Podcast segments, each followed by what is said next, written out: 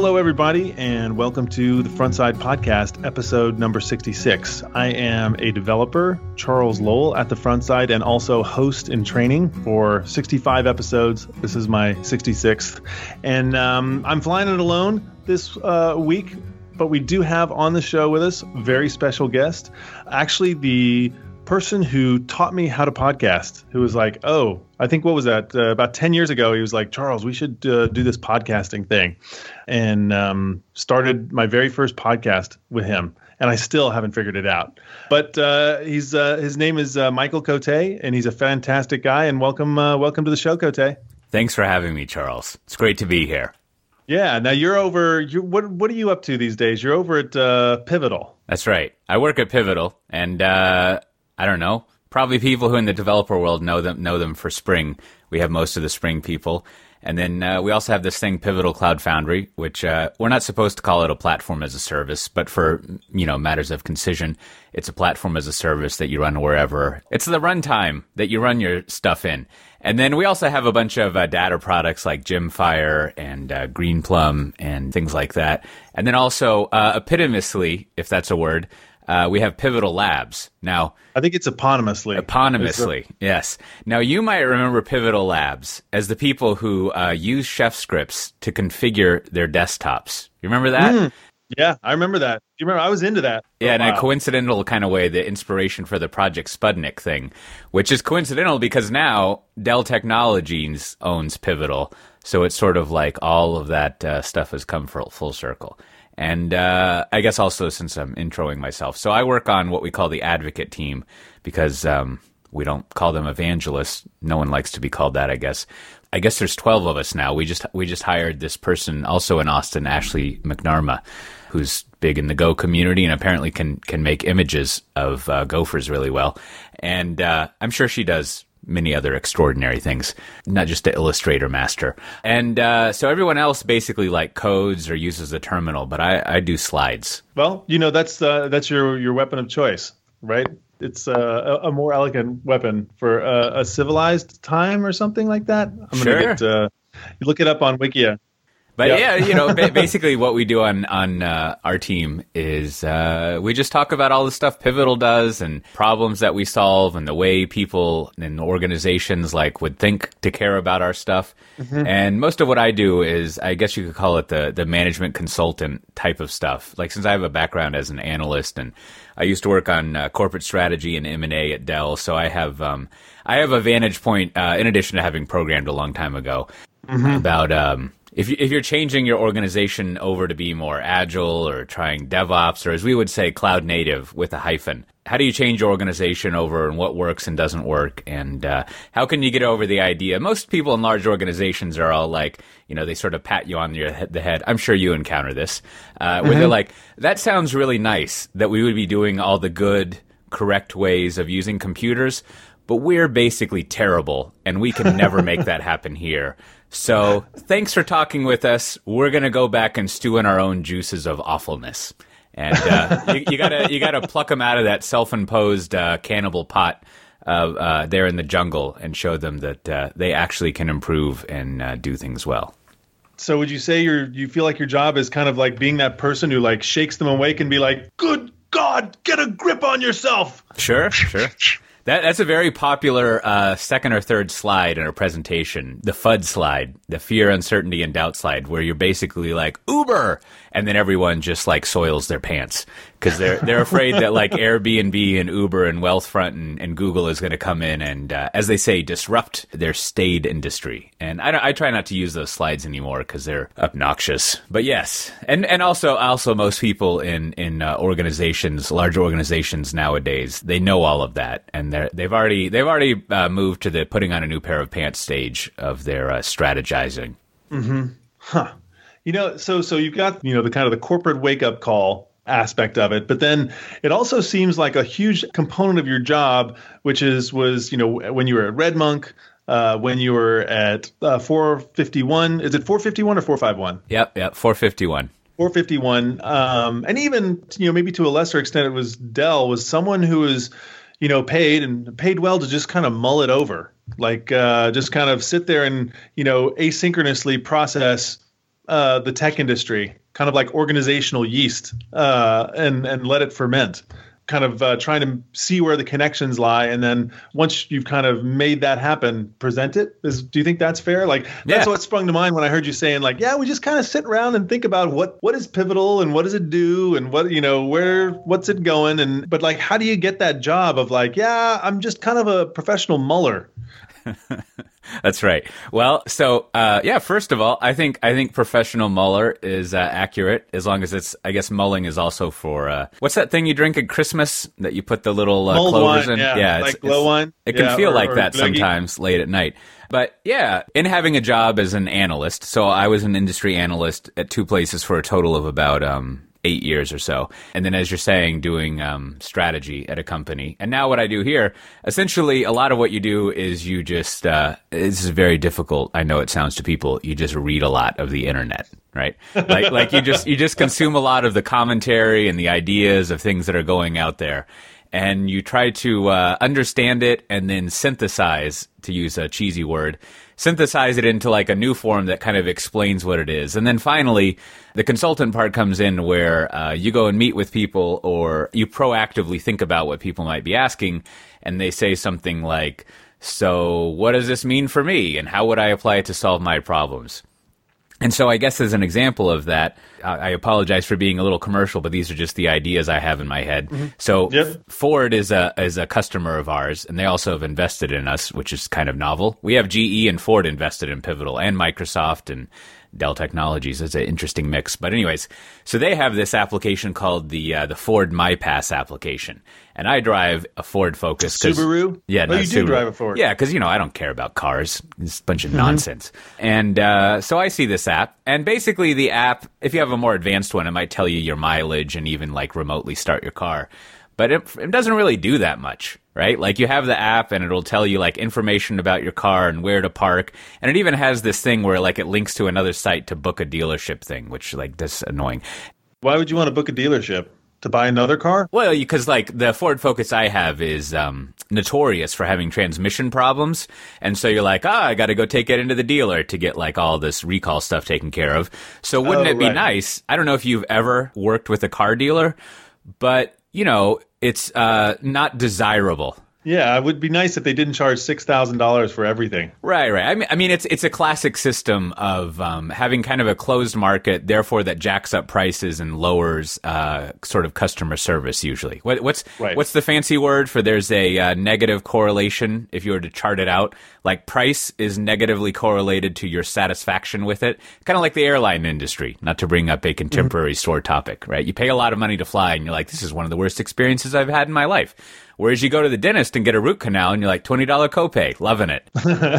Anyhow, so this Ford Pass application doesn't really do very much, right? So how, what does that uh-huh. mean for what I was explaining? So if you go look up and read about, you know, starting back in the late 90s, your extreme programming and then your agile software development and your DevOps nowadays, one of the major principles is, you know what you should do is ship often. Maybe you should even ship every week or every day. Like, don't right. worry about like this gigantic stack of requirements that you have and whatever. You should be shipping all the time and then we've trained ourselves to no longer say uh, failing fast. That was a fun, cheeky thing back in the late 2000s.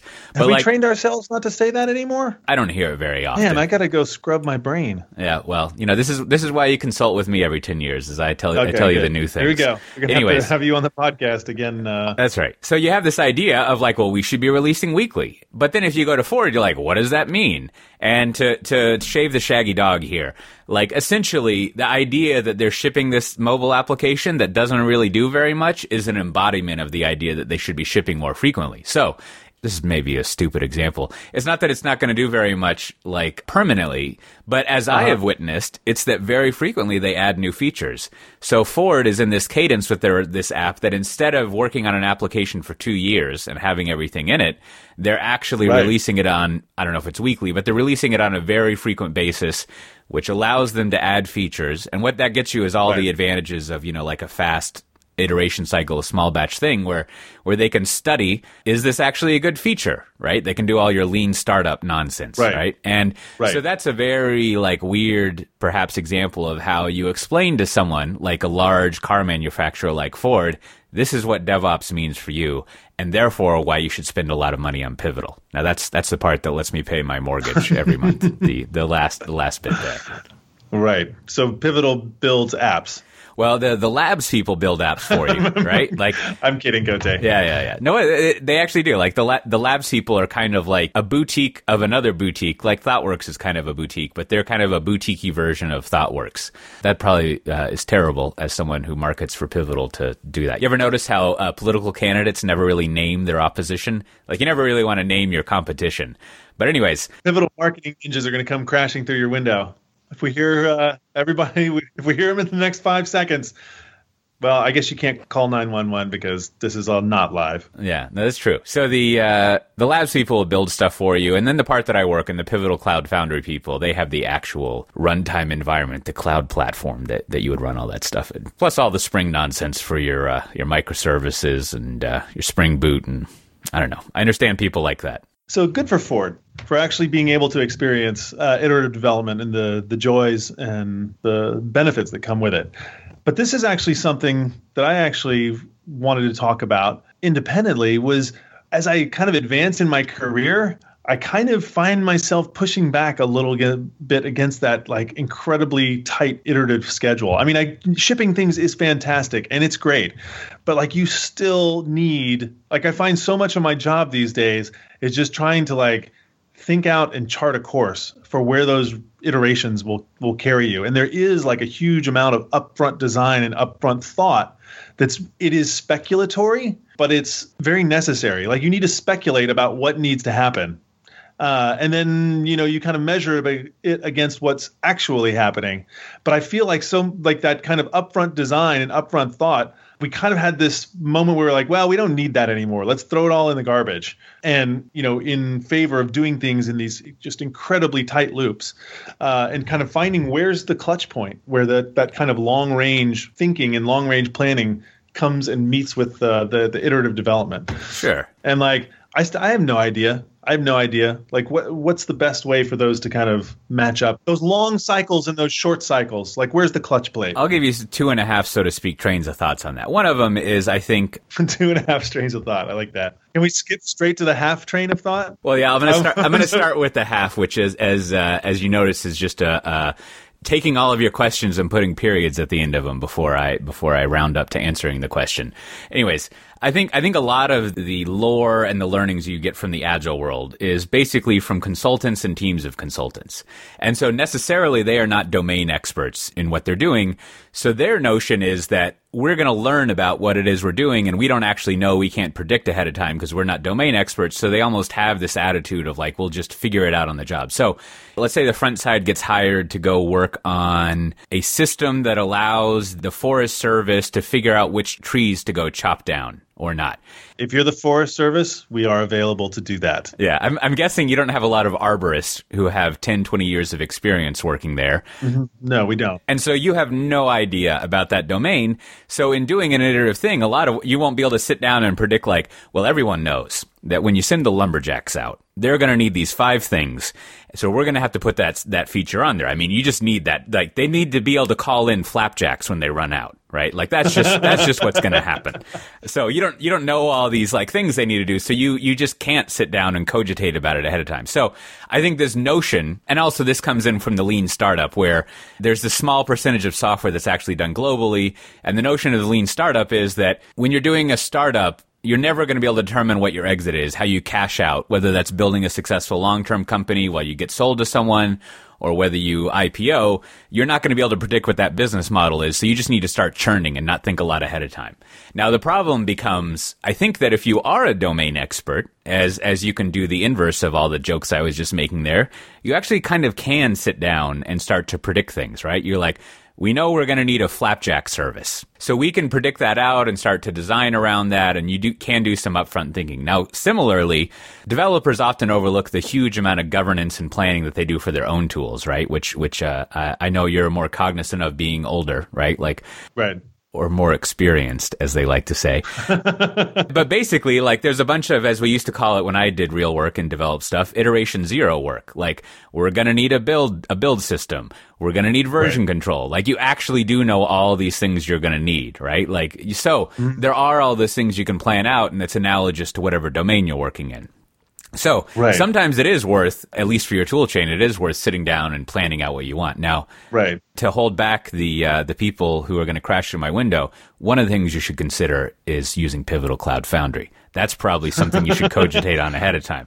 I think they're going to crash through your window and give you a martini. Oh if yeah. You, if the, the, marketing ninjas are going to do that. Uh, uh, if you mention them in a positive light. Uh-huh. That you know, it's it's uh, it's 11, 1052 uh, central, but if we were in London, it would probably be an appropriate time. So we'll just we'll just think about that.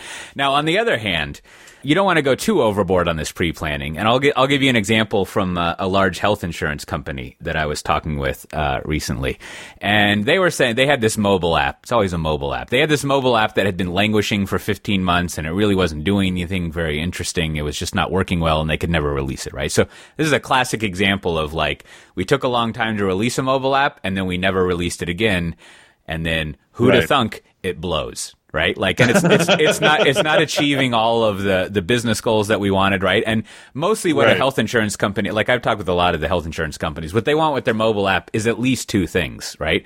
And probably many more, but these would be the top of the list is one, they want their customers, their users to be able to like, look up what their health insurance is, figure out doctors they can go to, the basic functioning that you expect from your, your health insurance company. Right.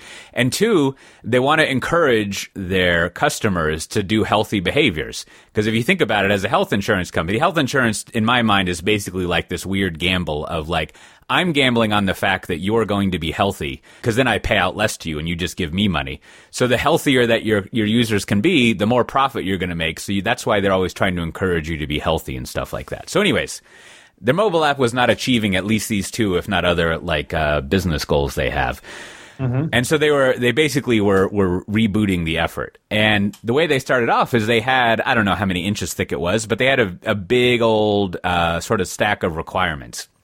And the first few iterations, the product team who was working on it was like talking with the business analyst about this and going over it. And what they sort of, uh, the, the, as we would call him pivotal land, the product owner, but the person who runs the team, what they started to realize is like, to cut a long story short, this is kind of a waste of time. Like, we shouldn't just prioritize these 300 features and put them in some backlog right. and execute on them because these are the same features that we based the more moribund application on we should probably just start releasing app- the application, kind of like the Ford MyPass app, right? Right, right. And so that said, they did have a bunch of domain experience, right? So they had a notion of basically what this app was going to do and they could start planning it out, but they figured out a good balance of not paying attention to, uh, as Martin Fowler used to call it, the almighty thud of all the requirements, right?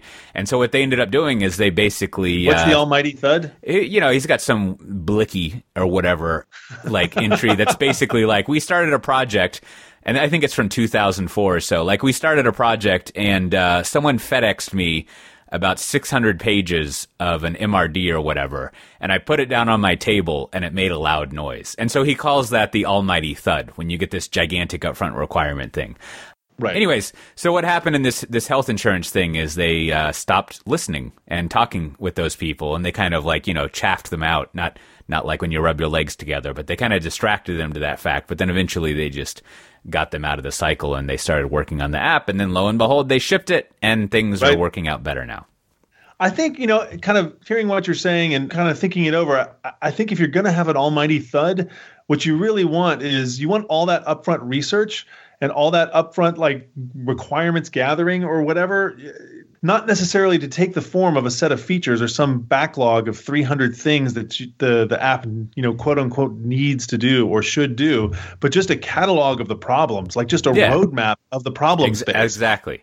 You know that actually is very valuable. If it's like, hey, these are things that are true about you know our users, and these are the obstacles that they face, and if we do choose that we want to go from to point B where we are at point A, then you know we actually you know we have a map of what are the things that are sitting in front of that and and what are the risks involved. And like it's kind of like you know, if you've got, uh, if you're, you know, you you played, you, you're you're from my generation. You played the Oregon Trail, right? Yeah, you have dysentery, right?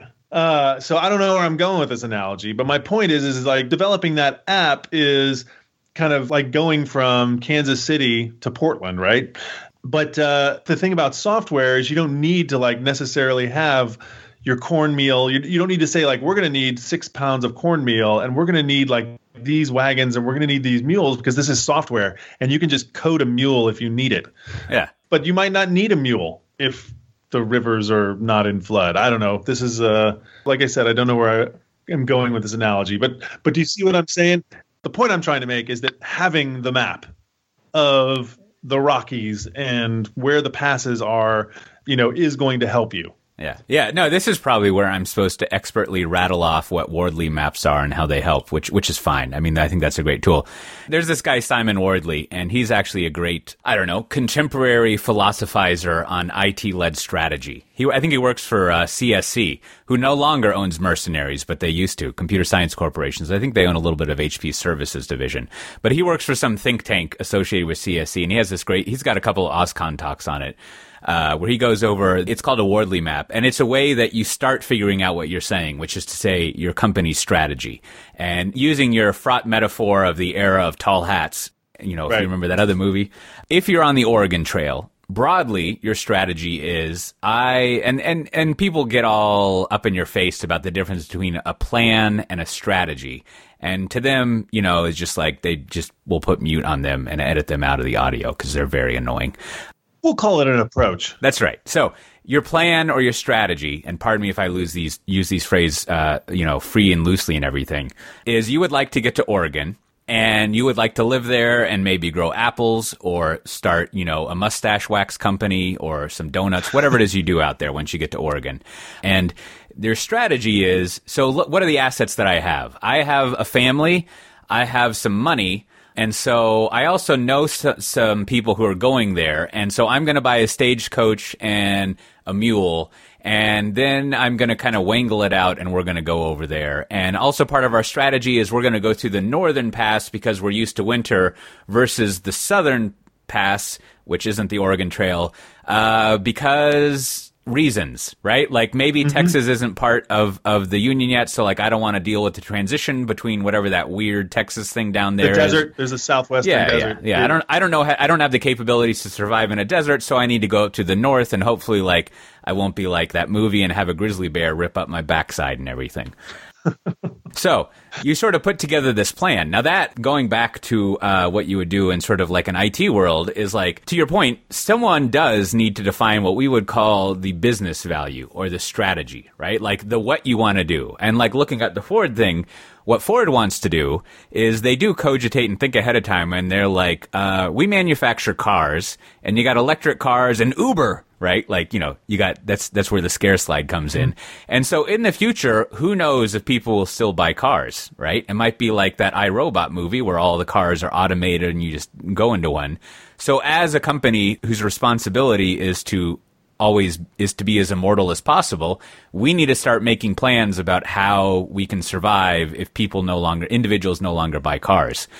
So let's do that, right? So this is a huge upfront notion that you would have. And then that does kind of trickle down into things like the, the My Ford thing I'm, I'm kind of speaking on their behalf is like, so if we have a direct connection with people, maybe eventually we introduce like an Uber like service. So you can just check out a Ford car and then maybe this and maybe that. So it's sort of this right. strategy of like, how do we set ourselves up to do that? Now, I think the agile people, what they would kind of go for is like, it's really good to have that upfront strategy. And you'll notice that in a lot of lean manufacturing and agile talk, no one ever talks about this stuff, much to my extreme annoyance. Like, they don't ever talk about who, who defines the strategy and who defines that you're working on this project. That's sort of left as an exercise to the reader. Anyways, so the agile people would say like the implementation details of that are best left to the development team in an agile model, right? Just just like the mm-hmm. developers mm-hmm. are always arrogantly like, "Hey, product manager, how about you uh, f off about how I should implement this? I am the expert here, and let me decide how I'm going to implement it, the feature that you want from me." And so mm-hmm. it's kind of like that rushing dolling down of uh, of things. So to the development team Like uh, you worked on some uh, what was it band frame wire thing a long time mm-hmm. ago, and yeah. it was basically like we don't know it. Maybe this is not the case, but let's pretend like it was. We don't know exactly how you're going to implement this stuff, but our goal is that there's bands and they need sites and ways of interacting with their users. So let's just figure out what that looks like. But they had that right. upfront idea of, of ways that they were doing things. Let's like start walking. To babble on some more, there's another edge case that you were making me think of, uh, which is a good way of thinking through like of you know almighty thuds versus how much planning you have, and mm-hmm. that's uh, that's government work, particularly not uh, government work that's done by contractors, and especially military contracting work. And um, what you notice in government work is they have seemingly way too much paperwork and process, right? Like they literally will have project managers for project managers right? And the and the project managers have to like update how the project is going in the reports, and if they don't do the reports correctly, the contract is penalized and, and you might even get fired for doing it. And if anyone stops and says, well, is the software working? They're like, no, no, no, no. Don't be naive. It doesn't matter if the software is working or not. If we don't fill out the project report, we're fired. Right. And to like someone like yourself or me, it's just like your head explodes. You're like, but working software? Right. Not, not a concern. So in that case, it actually is part of the requi- the feature set. Part of the deliverable is this nauseating amount of project reporting and upfront requirements, which has mm-hmm. this trickle down effect of annoyance. But it's just like that's what you're getting paid for, so that's what you do. And and if you want to make yourself feel better about it, right? Like I don't know how it is in the rest of the world, but in the U.S., basically we think the only person worse than maybe Lucifer is the government, right? I don't know why this comes about. Like we enjoy the fruits of the government all the time, but for some reason we just think they're awful. And so whenever we give money over to the government, uh, we want to make sure that they're spending it well and that they're not corrupt. And I don't know that they don't hire their entire family to help them run the government and make sure that they're making extra money globally in their businesses. I wouldn't know anything about that. But, you know, essentially you want to make sure there's not corruption. So transparency is almost more important than working software. And the way you achieve that transparency is with all this this this crazy documentation. Here's the thing. I agree the transparency is fantastic, but nothing is more transparent than working software. Mm. Nothing is more transparent than monitored software. Right, right. But nothing but, but is the, more transparent than sure. than software whose by its very nature is radiating information about itself. You know, you can fudge a report but you can't fudge like you know a million happy users. Yeah, no, no, and and don't get me wrong. I'm not saying that the way that things currently operate is the ideal state. I'm saying that that desire right. for transparency has to be addressed. And for mm-hmm. example, using using your example, let's say you were delivering working software, but you are also skimming 20% off the top into some Swiss bank account that you were, you know, you're basically embezzling. And then it turns out that you had, you know, you said you needed 500 developers, but you only actually had 30 developers working. It was corruption. So right. the means, even though the ends, even though the outcome was awesome, the means was corrupt. And so that's the thing in a lot of government work that you want to protect against. Anyways, I just bring that up as an edge case. And so a principle to draw from that when it comes to almighty thudding is like sometimes that is part of the deliverable, right? Like we would aspire in our fail fasty agile world to not have a bunch of, of gratuitous documentation as part of the deliverable because it seems like a waste. It would be like every morning when you battle with your kids to get their shoes on, you had to write a two page report about how your morning getting ready to go to school stuff with, with your kids was going. As a parent, you would be like, I don't need that right? Like, however, maybe if you were like an abusive parent and it was required for you to send fill out a daily status report for you to retain the uh, the parentship of your kids, maybe it would be worth your time to fill out your daily status report. That was an mm-hmm. awfully depressing example there, but like, I would say let's go back to the Oregon Trail. That's right. Okay, but so what I'm hearing is that so, and we'll go. We will take it back to the Oregon Trail. Is that you also need to consider we were saying you you have some sort of strategy, which is we want to go sell apples and mustache wax. So, but but what we're going to do is we're just going to start walking, even though we don't have a map.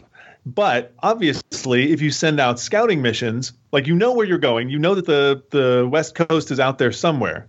You start walking, but the stakes determine how much of your resources you spend on scouting and like map drawing. Yeah, yeah, yeah, and and, and so, so, my way of thinking about strategy, and and again, you know, like people, strategy is this overloaded word, but my way of thinking about strategy is you establish a goal, right? I would like to go to the West Coast. The next thing, now, how you figure that out could be a strategy on its own. Like, how did you figure out you want to go to the West Coast? But you somehow you've got to get to a prime Ooh. mover. So whatever, right? Maybe those tall hat people keep beating me up, so I want to go to the West Coast. So mm-hmm. I want to go to the West Coast is the prime mover. There's nothing before that. And then you got to be like, you deal in a series of constraints. What capabilities do I have? Which is another way of saying, what do I not have, right? And what's my current situation and context? So in the Oregon Trail thing, you might be like, well, I have a family of seven. So I can't just get a horse and like go buy a pack of cigarettes and never never uh, show up again, right? I guess I could do that. That's probably popular. But like I as an individual have to take this family of six other people and we have do I have the capabilities to do that? How could I get the cash for it? Because I need to defend against all the madness out there, I'm going to need to like find some people to meet with. Like you're just you're thinking and scenario planning out all this stuff, and this gets to your point of like if you're going to Oregon, it probably is a good idea to plan things out. You don't want to just like you know the next day just figure it out. To use a Dave Attell joke, right? It's like why do they sell luggage at the airport? Is it like anyone's just like screw it? Grab a pack of clothes and we'll sort it out at the airport, right? Like it's an odd thing to sell at the airport. But you know, you do some planning and, and you figure that ahead of time. Now to continue the the sort of pedantry of this this metaphor, the other characteristic of going to the Oregon Trail, unless you're the first 10 people to do it, is hundreds, if not thousands of people have done it already. So you kind of know what it's going to be like. It's the equivalent in a piece of software if they were like, this application is written in COBOL. I want you to now write it in, I don't know, what do the kids do nowadays? Something.io. I want you to write this in hotnewlanguage.io and basically just duplicate it, right? Like you're going to still have to discover how to do things and solve problems, but if the job is to one to one duplicate something, then it's a lot, you can do a lot more upfront planning for it. All you're doing is making the Uber of Airbnb. Yes. Yeah. Then you're done. So yeah, I think that's the truth. Is uh, you know, and I would put it another way. Is you know, we used to have this uh, down here in Texas. The, the eh, man, if, if the way we run government here is just lovely, but we used to have this notion of a zero budget, which is basically like assume I'm going to give you nothing and justify every penny that I'm going to give you. I think that's a way to th- a good way to think about defaults. I mean, about requirements is default to like you don't need any and only get as many requirements as you need. And if you're building tanks or going to the Oregon Trail, you might need a lot of requirements up front that are actually helpful. But like, assume you're just going to just strike out naked walking west. Yeah, no, no. I mean, that's probably a bad idea unless Yeah, you're the I fir- mean, it is a bad idea, but it, that's the bar, right? Right, it's like, right, what right. would happen if I were to do that? I might make it uh, 20 miles. and build up from there, right? Like build up from there and then have all the requirements that you need. Like I'm sure when Lewis and Clark went, they were like, uh, we're going to need like a quill and some paper and maybe a canoe and probably some guns and then uh, let's see what happens. But but that that was a whole different situation than than than going to uh, establish uh, Portland. That was like an ultimate agile Hmm. move, right? I mean, that was a pretty pretty agile project. Sure. They needed boats, they built them, um, but they didn't leave St. Louis carrying boats. Right. And they also didn't have like a family of six that they needed to support and like all this kind of stuff, right? Mm-hmm. So, you know, there was a question you asked a long time ago, not to steal the emceeing for you. Well, which I is- was saying we could we need to get onto our topic. Uh, oh, yeah, yeah. Well, well, get, maybe maybe this is a good segue. You're asking how do you get this job? And I don't I don't think we ever uh, Oh, yeah, addressed yeah, that. yeah, yeah. That's a great. Uh, that's a great question. Yeah, you yeah. said you did say you had to consume a lot of stuff on the internet. Right, right, right. So, so that that's that definitely is how I do the job. But I, I think I think how I get the job, and there's there's there's an extended two part interview with me on uh, my Software Defined Talk podcast episode, available at softwaredefinedtalk.com. Anyways, where I talk about like my my history of becoming an analyst and things like that. But the way it happened is uh, I was already like I don't have any any visible hobbies, as you know, Charles, except reading the tech world uh, stuff in the tech world. So I would read about what's happening in the tech world and I would blog about it back in uh, 2004, 2005. And I was discovered, as it were, by the people at RedMonk. I remember for some reason I wrote some lengthy uh, opinion piece about a uh, a release of Lotus Notes. I re- I don't know why. And th- th- but that was a good example. And so uh, this is back when all of the programming jobs were going to be offshored, and so I thought it was imminent that I was going to lose my job. So I shifted over. I was looking for a job, and I shifted over to being an analyst. And so that that's sort of like the way that you get into this kind of business is you establish. There's there's two ways. You establish expertise, right? Yeah, yeah. Which, which is like always an unhelpful answer because it's sort of like I was just joking about this in another podcast. It's it's like Seth Godin's advice about doing good marketing, which is the way you do good marketing is you have an excellent product. Right? If you have an excellent product that everyone wants to buy, then you don't, your marketing will take care of itself. And it's like, well, I think if I'm asking how to market, I'm trying to figure out how to market a, sh- a bad product, right? That's really what people want to know. That's also just not true. That's just like flat ass not true. Yeah. That's a lie. I, I mean, pe- people who want to know how to diet better are not already healthy and dieting successful, right? Like, you can't start with the base assumption of things are going well. Right. Well, and it's true. I mean, I, I like to think like we have an excellent product. Like we sell an excellent product. But the thing is, you can just sit on your excellent product all day, and you have to tell people about it if you want them to come sample it and try it, and and maybe eventually buy it. Like It's the true. advice that you just need an excellent like product. I don't. I'm amazed that anyone actually can say that with a straight face. Well, I mean, you know, he only writes like 150 word helps. blog posts, It but yes, helps. I, I think I think his point is that you should aspire to have a unique situation, and then marketing is easier, right? Mm-hmm.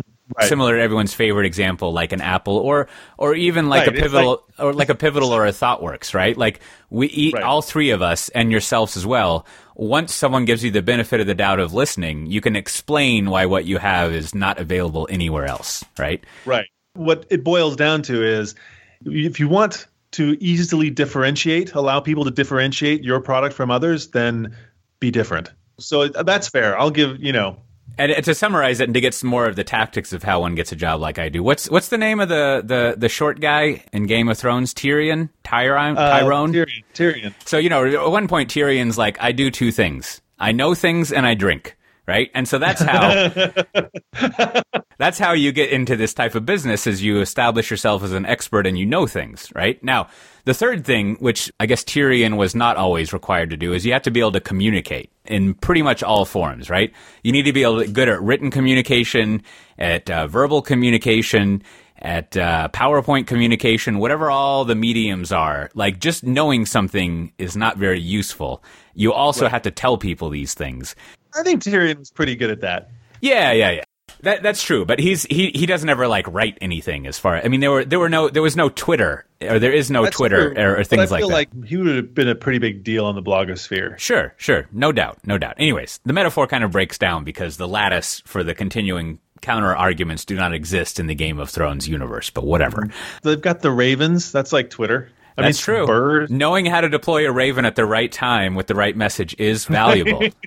we buffer up our Ravens Yeah. so that they fly right at 11 o'clock. that's true. Yeah, maybe I could be convinced otherwise. Anyways, That's why they arrive at uh, both at 6 p.m. in uh, Westeros. Yeah, yeah. I, I guess, I guess, I guess. True to the metaphor of of a tweet, most of the communications in Game of Thrones is either what are they called, little birds that the eunuch always has, and then the big birds. You got, you got the, you got the tweets and the blogs. No Twitter. This is like it's nothing but Twitter. Exactly. You got to be able to communicate across mediums. Now, the, the other thing that's helpful, and you don't necessarily have to do this, but this is what I think gets you into the larger margin, uh, the more profitable parts of, of the work that I do is you have to be able to consult with people and give them advice. And consulting is largely about first figuring out the right opportunity to tell them how they can improve, which usually is it's good if they ask you first. I don't know about you, but I've I've found that if you just pro offer advice, especially with your spouse, you're basically told that you're a jerk. Well, it'd be like a personal trainer kind of walking around and being like, "Hey, man, I don't know, your muscle tone's kind of flabby. You could really work on that." The line between a good consultant and being overly splainy is is difficult to discern, but it's something that, that you have to master. Now, the other way you consult with people is you you study them and understand what their problems are, and you're sympathetic to them. And uh, I don't know. I guess you can be like a British nanny and just scold them. That's a certain subset of consulting. Don Rickles of consulting. That's right. you you just you just help them understand how all this knowledge that you have applies to them and will help solve their problems, like the the Ford Pass thing.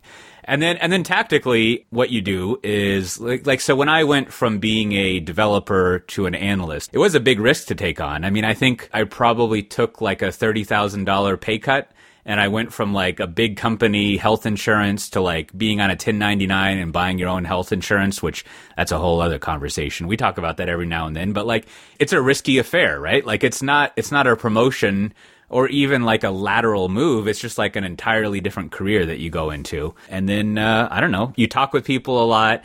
And as an analyst, you, you're constantly having to sort out the biases that you have with vendors who want to pay you to say things versus end users who want to hear the truth. Mm-hmm. I don't know. You can't really see a lot of Gartner and Forrester work, but the work that you can see publicly from people like RedMonk, it's um, Yeah. it's pretty straightforward, right? Yeah, it is, and they're always, you know, whenever they did a um, a piece that was for one of their clients, there was always like a full, you know, Yeah. there was always a big disclaimer, big fat disclaimer. Now, now the the other thing I would say is what I've noticed. Not to be all navel gazing. What I've noticed about myself and other people who are successful at whatever it is I do is there's two things. One, they constantly are putting themselves out there, which is a very, I remember, and this, this is probably still the case. There's always lots of every, this is probably all in medium now. There's probably a medium post every quarter that's like, if you're a developer, how do you give you more talks? What's your first conference talk? And basically the chief advice in there, other than bring business cards and rehearse, is essentially like, you just gotta like get over that idea of self promotion, right? Like you basically have to self promote yourself incessantly and do all those things that you find nauseous to uh, be like me, me, me, which which is true.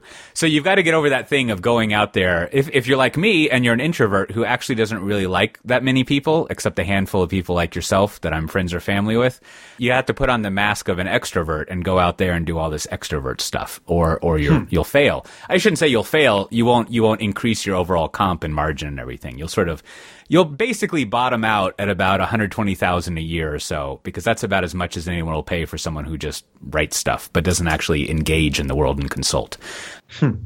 So you got to do that. And then the other consequence of that is you always have to be trying out new types of content and mediums like here we are on a podcast, right? And long Yeah. long ago you and I in 2005 or 4 You saw, you got me to sign up for Twitter. Yeah, yeah. Like, like like we started off a podcast because I remember hearing the IT conversation stuff, and Jon Udell, who is a big uh, sort of inspiration for me, a role model.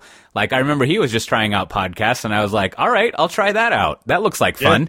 And then here we are, right? like like I have to say, I remember you tried out the pod. You're like, yeah, well, let's go. Uh, you let's go into your backyard or my backyard and let's talk about software That's for right. 15 minutes. Yep. And I remember that very clearly back in yeah, that was uh, 12 years ago.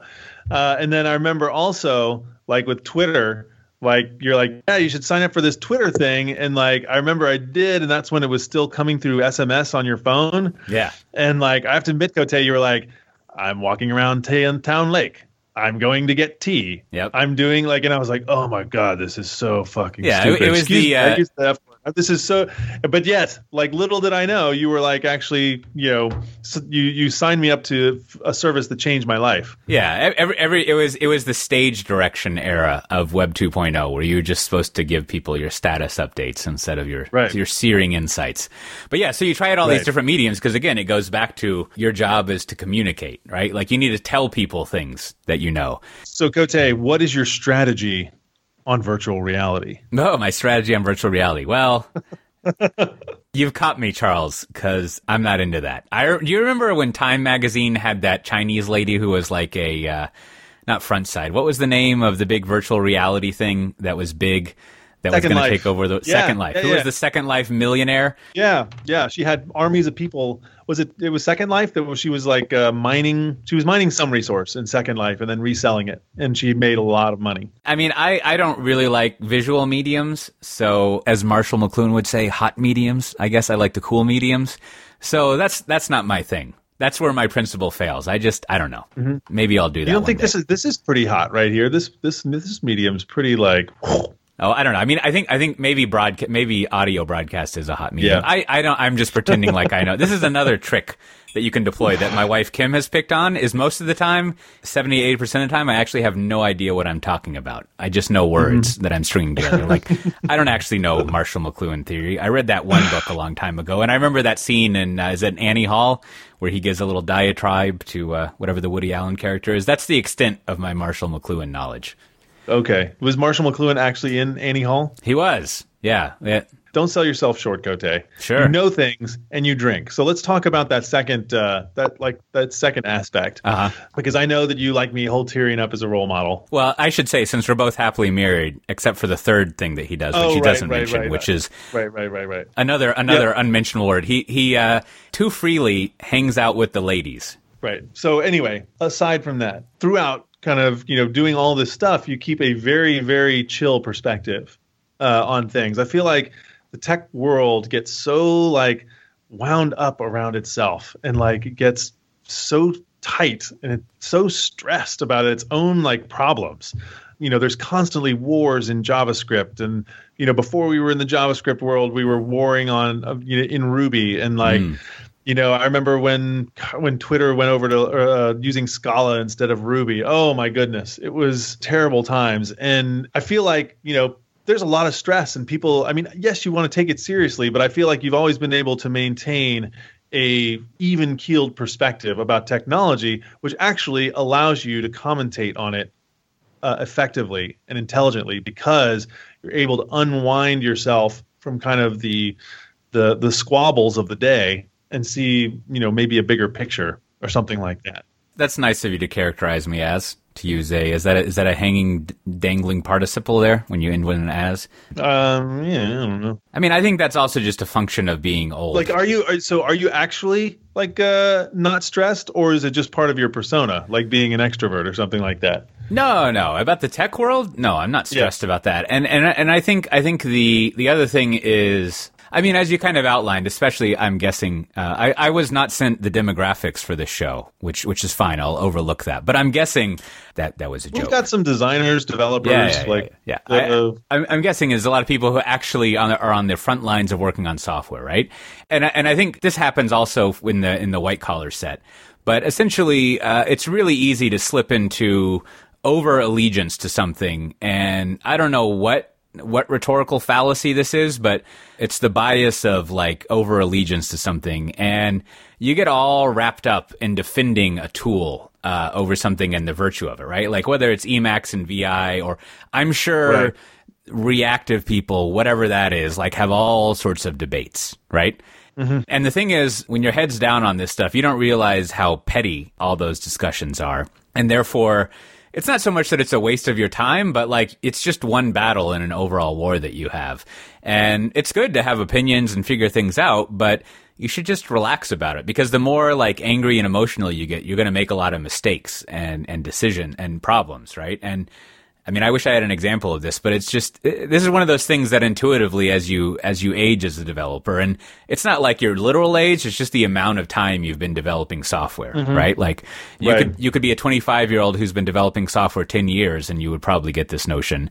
But you just realize that like stuff changes, and you just learn the new things, right? And it's kind of not a big deal, right? Like one day mm-hmm. you're going on and on about how VI is great, and the next day you're using that Atom editor, and then whatever, and you just it's just like you just use the tool that's appropriate, and it's really like annoying when you're younger and people reply in your hacker news with like you should use the tool that's appropriate, which is a stupid reply. That's just kind of how it is. And then also the other thing, like in, in the more white collar world, is like as an analyst and especially doing strategy for a company, you can't be biased by things because then you'll make poor decisions as an analyst that bias you, and also when you're doing strategy yeah. and M and A that that result in bad business outcomes. So you actually right. have to actually be right. very um, unbiased. I think it applies things. in everything. You know, if you get too emotionally invested in one particular approach in software, like literally in anything you do, it does result in bad a- outcomes. Um, the problem is you might not actually realize the consequences of those bad outcomes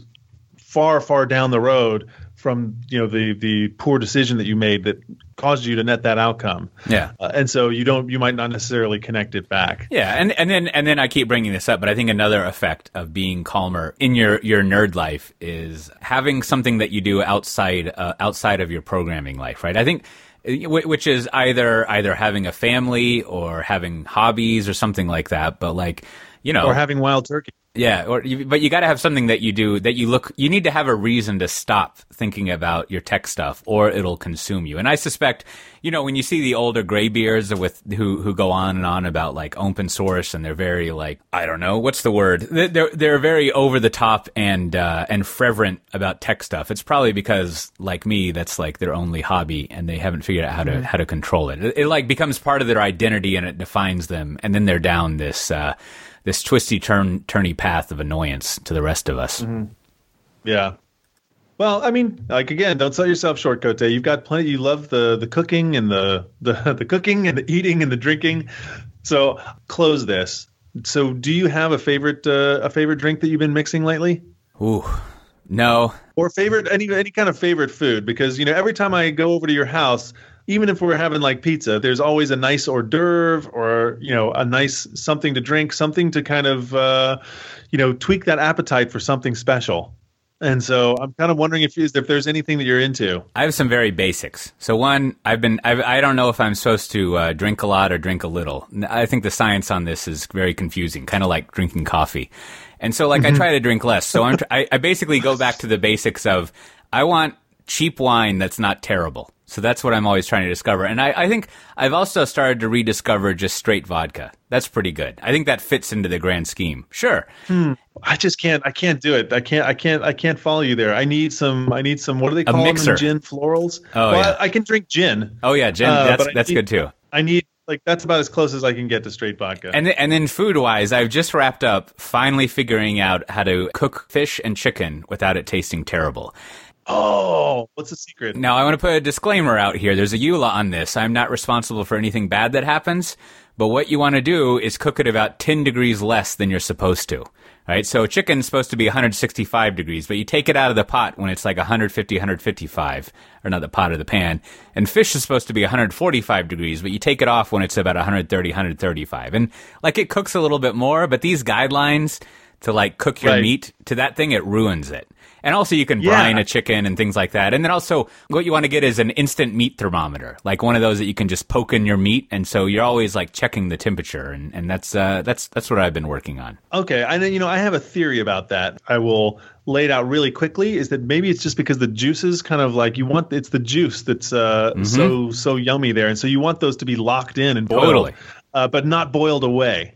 That's right and so yeah, so so I'm going to give that a try. Uh, and, and fish grill. is particularly tricky. I th- well, because it takes like five minutes. You, uh, exactly. Sometimes it's like two minutes, two, you know, and 30 seconds too long, and you've ruined the fish. Yeah, and the next theory I want to try out is that you can actually fry fish in pure butter, but you've got to paper towel it off afterwards because too much butter ruins it. But I think if you paper towel it off like you do grease off of bacon, then I think uh-huh. that's how you achieve not as good as a restaurant because I think in a restaurant they have those butane torches and they'll like crisp it up on the outside or reverse sear it or whatever. What they do? Do they just kind of just run the torch know. right over the the fish? That's all I can figure. They might also be professional cooks who know how to cook mm-hmm. things. Uh, they might have done it a lot of times, and they might have had someone like Gordon Ramsay yelling at them constantly. Sure. Yeah. Oh, I can't believe this fish is so terrible. Ugh. All right. So I'm going to give the fish a try. I'm going to give the chicken a try. And I'm going to give everything that you just spent the last hour talking about also a try. Mm.